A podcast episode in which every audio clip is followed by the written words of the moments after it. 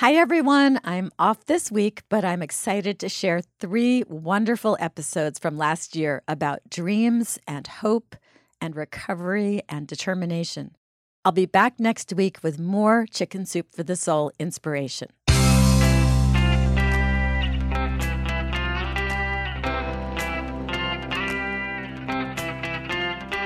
Changing your life one story at a time. This is the Chicken Soup for the Soul podcast with editor in chief, Amy Newmark. Hey, it's Amy Newmark with some new favorites for you from our latest book, Chicken Soup for the Soul Dreams and the Unexplainable.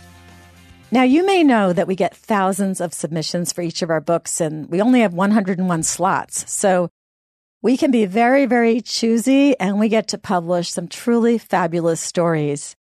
Sometimes we're also inundated with hundreds of stories on a particular subtopic. And in the case of our new book about dreams, one of the subtopics that was super popular this time was love stories, stories about people finding their soulmates in some crazy ways through dreams, through premonitions, or through weird, startling coincidences. And there were so many great love stories that we made a whole chapter of them in this book. It's a chapter called The Miracle of Finding Love. And then we decided to make a whole book about the miracle of finding love, which is going to come out in June 2018. So if you love love stories, we'll have that for you next year. Today, I'm going to share two love stories from this current book. The first is by Melissa Kreider, who goes by the author name M.D. Kreider. So Melissa says that when she was in high school, she was certain that she had her life figured out. She was going to graduate high school, go to college, and then have a great career. Her plans did not include marriage because she didn't think anyone was ever going to be interested in her, so she wasn't even going to try. She was just going to accept that she would be alone. And then she had a dream that changed her plans. In this dream, she was walking aboard a Navy ship with her grandpa. He was showing her around and he was talking to her about her fear that she would be alone. He said that he knew she would find love. And then they stopped in a room where a sailor was standing with his back toward them. All Melissa could see of him was that he was tall and had dark hair. Sweetheart, her grandpa said, this is the man you will marry. He will love you more than you know. Don't worry anymore. You are going to be okay.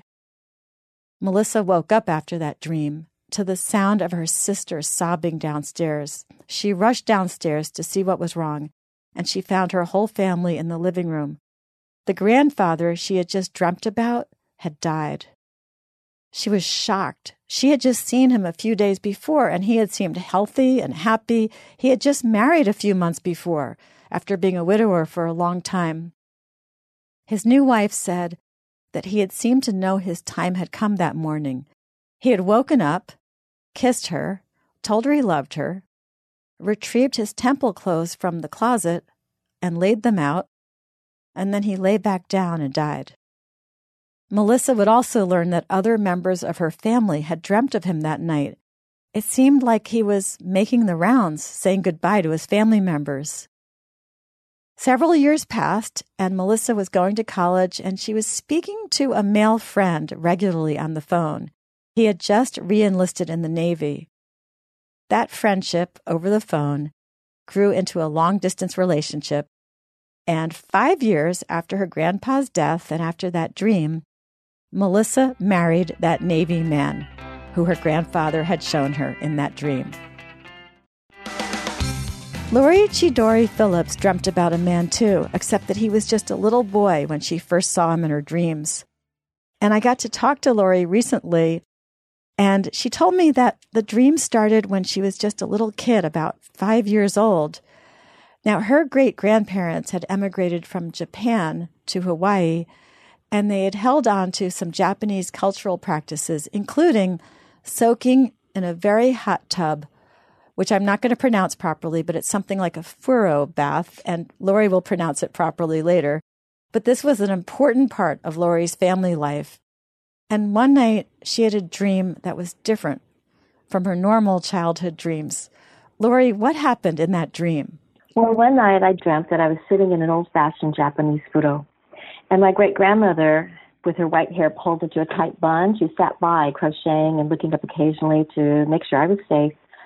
And next to me was a little blond boy. He was a little older than I was, and we didn't speak to each other at all. But we were friends, and that much I could tell because there was this overwhelming feeling of happiness and well being that I felt when I was with him.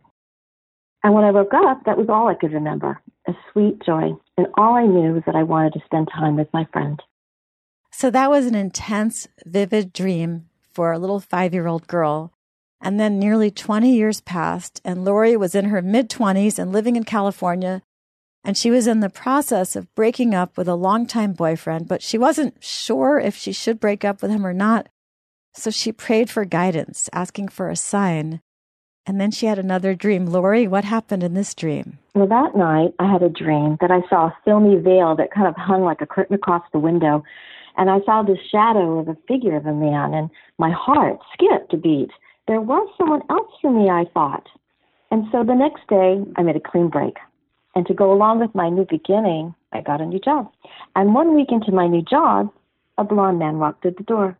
A blond man walked through the door, and Lori says something weird happened when that blond man walked through the door. You could feel it in the air when she and this man looked at each other. Lori, what happened? And tell me how your coworkers reacted to this. well, there was just something so familiar about us together, and so much so that the company secretary who'd been sitting at the front desk, she came to me later and asked, What was that? Something happened. What's mm-hmm. going on? And I really didn't know, frankly. All I did know was there was something special about this man, and all I wanted to do was, was be with him. So they dated and they got to know each other. And then one day, after they had been dating for a while, Lori told him about those hot baths and that dream she had when she was five years old about that little blond boy. And that's when his eyes teared up. And he told her about a recurring dream he had when he was eight. Lori, what was his dream? Well, he was in a large hot tub with an old Asian woman sitting in the background, and next to him sat a little girl with short black hair.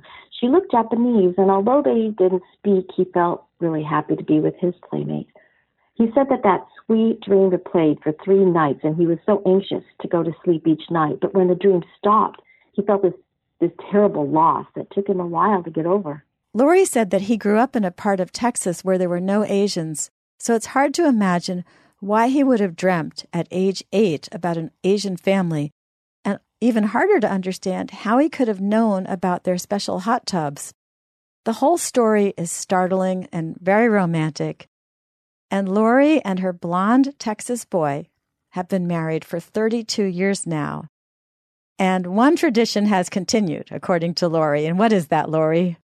Well, even though we have grown children of our own now, Sometimes we sit in a large Japanese furo together like we once did in a very happy dream and one that continues now, even while we're awake. So, congratulations, Lori. That is just the most amazing love story. I'm Amy Newmark. Thank you for listening to the Chicken Soup for the Soul podcast. And please remember to share it with your friends and family. Show them how to listen to podcasts and how to subscribe so they get them automatically downloaded. And if you want to learn more about our new book, Chicken Soup for the Soul Dreams and the Unexplainable, visit our website, chickensoup.com. While you're there, sign up for one of our free email newsletters. You can actually have a Chicken Soup for the Soul story emailed to you every day, including plenty of stories from our new book about dreams. Come back Friday and meet John Elliott.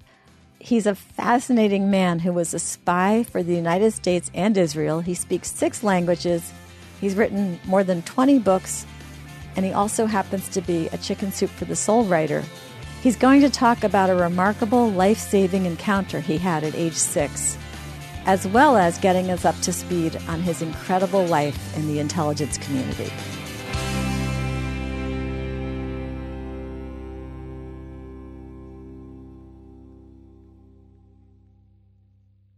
Our family has grown. Welcome to the world, Hanna Baby. Introducing a new collection, Hanna Soft, made with Tencel. It's so breathable, with stretchy comfort for all of baby's first moments. And it's cool and gentle on their skin all year round. Entrusted Hanna quality for your most precious gift.